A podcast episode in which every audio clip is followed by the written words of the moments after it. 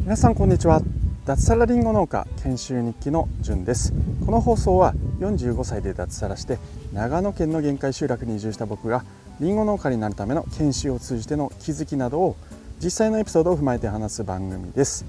はい皆さんおはようございます。10月5日水曜日ですね、えー、長野県はですねもう今日から天気予報を見るともう本当秋だなって感じで、えー、最低気温はですねそろそろ10度を切るような感じで最高気温もですねもう20度前後っていう感じで本当秋ですね、うん、僕の家の周りは、まあ、山なので紅葉が始まりかけているそんな感じになっています。今日はですね雨が降るってことなので昨日ですねりんごの収穫をできるだけしておりますのでそれをですね今日出荷したいというふうに思っています一日ま出荷作業と時間が余ったらですねちょっと農薬の整理なんかをする予定です。はい、で今日のタイトルなんですけれども僕がりんごだけに特化する理由ということでお話をしていきたいと思います。これからですね新規収納を考えている人のまあ、参考になればななんていうふうに思っております。まあ、農業だけじゃなくてですね、まあ、いろんな仕事で、ま、選択と集中とかですねあるいは分散とか、まあえー、考える上でちょっと役に立てばなっていうふうに思っております。はい、で僕はですねあの農業を始めるにあたってりんごだけに特化しようというふうに思っております。まあ、将来ねどうなるかっていうのはちょっとわからないんですけども少なくともスタートしてからですねどうですかね。5年。それぐらいはりんごだけをやろうというふうに、思っております、じゃあ僕の周りの農家さんあるいは新規収納する方はどうかっていうふうに言うとみんなですねりんごだけじゃなくて他の作物もやるという人が非常に多いのかなっていうふうに、えー、思っております。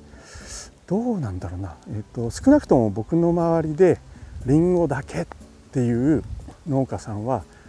いません今のところ会ってないですね、うん、でそんな中、えー、どうなのっていうふうに思うじゃないですか、うん、で、まあ、集中するとリスクがあるよとかいうふうに僕は言われたりもしているんですけれども、はい、それでもりんごに、え、特化します。でなんでかっていうと僕は農業の素人なんですよね今。はい。えー、まあ、今一生懸命、え、作業をして、え、技術を身につけて勉強も必死でやっているところなんですけれども、うん、とはいえ周りの農家さんって20年30年40年中にはですね、えー、何年だっけな60年とかもう農業をやっている人たちがいます。そんな人たちに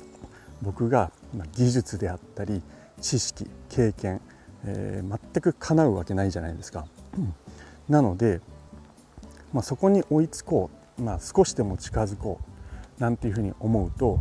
りんごもやってぶどうもやって例えば梨もやって桃もやってなんてことやってたらもう絶対無理なんですよね。うん、追いつくどころか、まあ、離されていくんじゃないかっていうぐらいに、えー、僕は思っております。なので、えー、僕はりんごに特化して、えー、そこだけを磨いて技術をつけて、え知識をつけてでまありんごをねあの作るだけじゃなくて僕はまあ販売とかマーケティング、まあ、そういったものもやっぱり集中した方がいいのかなっていうふうに、えー、思います。例えば、まあ、僕は今ロゴをやっと完成して作ったんですけど屋号ですよね、えー、僕はどなんとか農園とかどういう名前にしようかななんていうふうに最初思っていたんですけれども名前はりんご屋っていう名前にしました これはもう僕がりんご特化してやっていくぞっていう思いこれを込めて、えー、もうりんご専門なんだっていう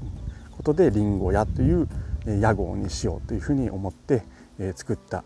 あ、まあ、名前でありロゴですね。うんえー、まあそしてその中でどうなんだろうなあの、まあ、今言った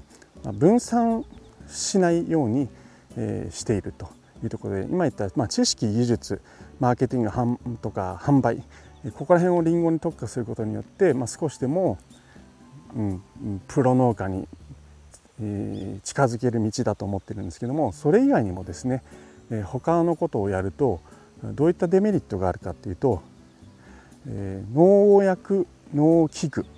あるいは道具こういったものもいろいろ揃えなくていけなくなっちゃうんですよね。でまあブドウと例えばリンゴをやってる人ってこの周りでは多い僕の周りでは多いんですけれども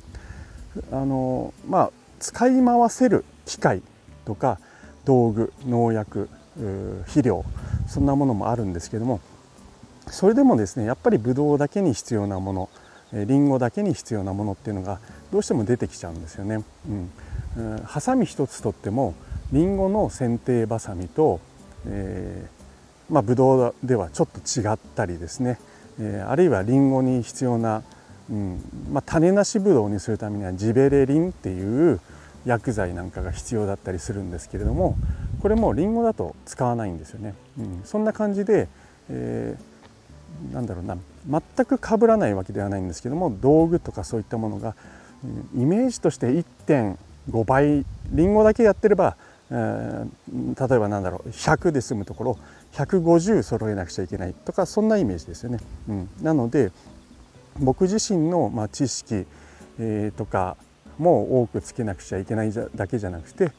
道具とかも多く揃えなくちゃいけないってなるとやっぱり力が分散しちゃうのかなっていうふうに、えー、思います。これはもうベテランの農家さんはいいと思うんですよ少しずつね知識をつけて技術をつけてもう30年40年やってる人が、まあ、リンゴもブドウもやるって言ったらそれはもうね、えー、まあ、それは両方プロ になれると思うんですけども僕はそういう立場ではないと45歳からこれから、ね、農業をやろうっていう人が、ね、あれもこれもなんて言ったら絶対もう死ぬまでに間に合わないと僕は思ってリンゴに特化するっていうところです。でじゃあそれに対するリスクはどう考えているのかっていうところをちょっと話したいなって思います。であのこれは僕がまあ聞いたラジオ昨日かな一昨日え、遺跡農園さん遺跡俊介さんという方あ遺跡さんですね遺跡さんが、え、ちょっと話されていて分散という、まあ、リスクの分散みたいなそういった話をされてましたでお米を作ってえー、っとなんだっけなえーと、枝豆か黒豆を作ってでそれ以外にいちごもやってみたいな話をされてましたで、えー、まね伊関さんの場合は、えー、農家あ、ね、僕なんかより全然経験があって、えーまあ、親元収納なんていうこともあるのでそういった分散っていうのはしたとしてもですね、まあ、知識だったり道具だったりそういったものは問題ないのかなっていうふうに思いますが、まあ、僕はそうではないっていうところです。じゃあ、えー、ね、一極集中でそのリスクどう考えるんですかっていうところが、えー、心配になってくるところだと思うんですけども僕は、えー、分散も考えてます。でどこで分散するかっていうと、えまず作物としてはリンゴの中で分散しようと思っております。はいえっと、リンゴにはですね、まあ、いろんな種類あるんですけどもまあ、大きく分けると和製中性そして晩成ってあるんですね。できる時期が違います、うん、一番早いのだとここら辺でいうとシナノリップとかっていうりんごがあってこれはすごく早くできてだいたい8月ですねのお盆時期に収穫ができるんですよね。で今は中性種の時期で、えー、まさに今日、ね、出荷する秋映えとかですねえー、来週始まるシナノゴールド、ー、まあこの間取ったシナノドルチェ、えー、あとは紅玉とかっていうのは、まあ、今この時期ですね。9月の中旬からだいたい10月の中旬下旬あたりまでに取れるのを中性種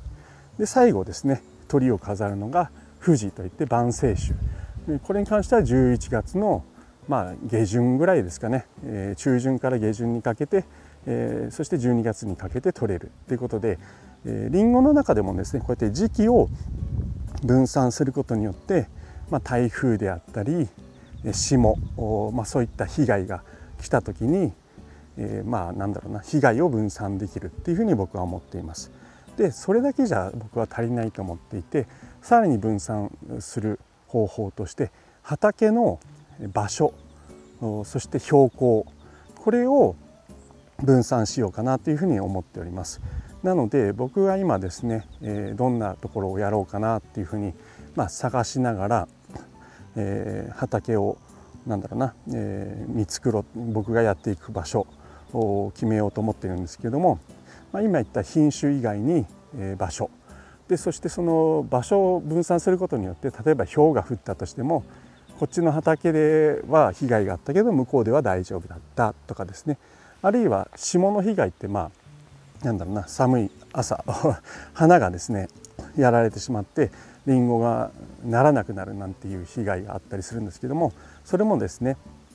まあ場所とあと標高ですよねあの高いところ標高の高いところで、まあ、霜が降りたらまあ、結構被害、えー、あったりするっていうふうに聞いてます。でそれもですね標高低いところを持っておくことによって、えー、霜の被害がなかったり、まあ、軽減されたりするっていうことでそういった場所の分散もしようと思っております。はい、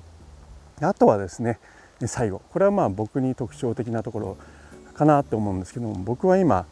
まあよくお話ししている通りですねウェブライターの仕事をやったりあるいはですね、えー、まあ、投資なんかもしているんですけども、まあ、NFT 関連でちょっと仕事を最近、えしだしました、まあ、そういった部分で、え、の分散っていうのもできると思うんですね、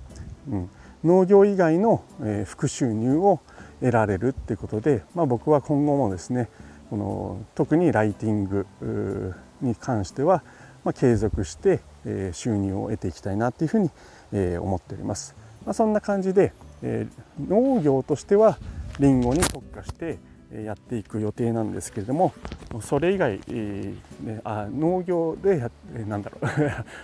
えと農業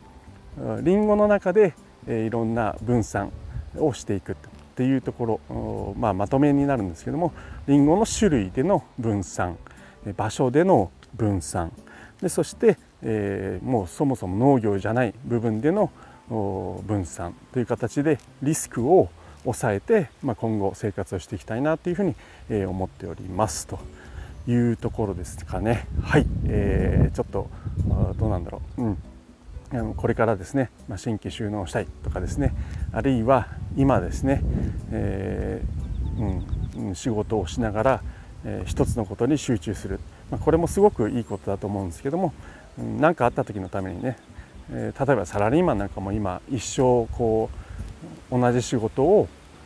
うん、やれるっていう保証のない時代ですよね、まあ、会社が倒産したりですね。確かなんだろう50年かな？30年、会社が生き残る割合ってなんか30%とかそんなレベルですよね今、うん、なので、まあ、何があるかわからないので、えー、リスク分散っていうのは、えー、すごく大切なのかなっていうふうに思いつつですね、えーうまくやっていければなっていうふうに、えー、思います。はい、ということで、うん、結論何なんだろうな。僕はまあリンゴ農家にまあ特化するっていうことなんですけどもちゃんとそんな中でも、え、まあ、集中はしているんですけどもちゃんと分散も考えているんですよっていうお話でした。はい。えー、やばい。ちょっと間に合わないかもしれない。んで、えーと、これから、えー、畑じゃないや。選果場ですね。りんごの選果をしなくちゃいけないので、え急いでいきたいと思います。じゃあ今日も最後まで聞いていただきましてありがとうございました。ということで今日も一日楽しんでいきましょう。じゅんでした。ではでは。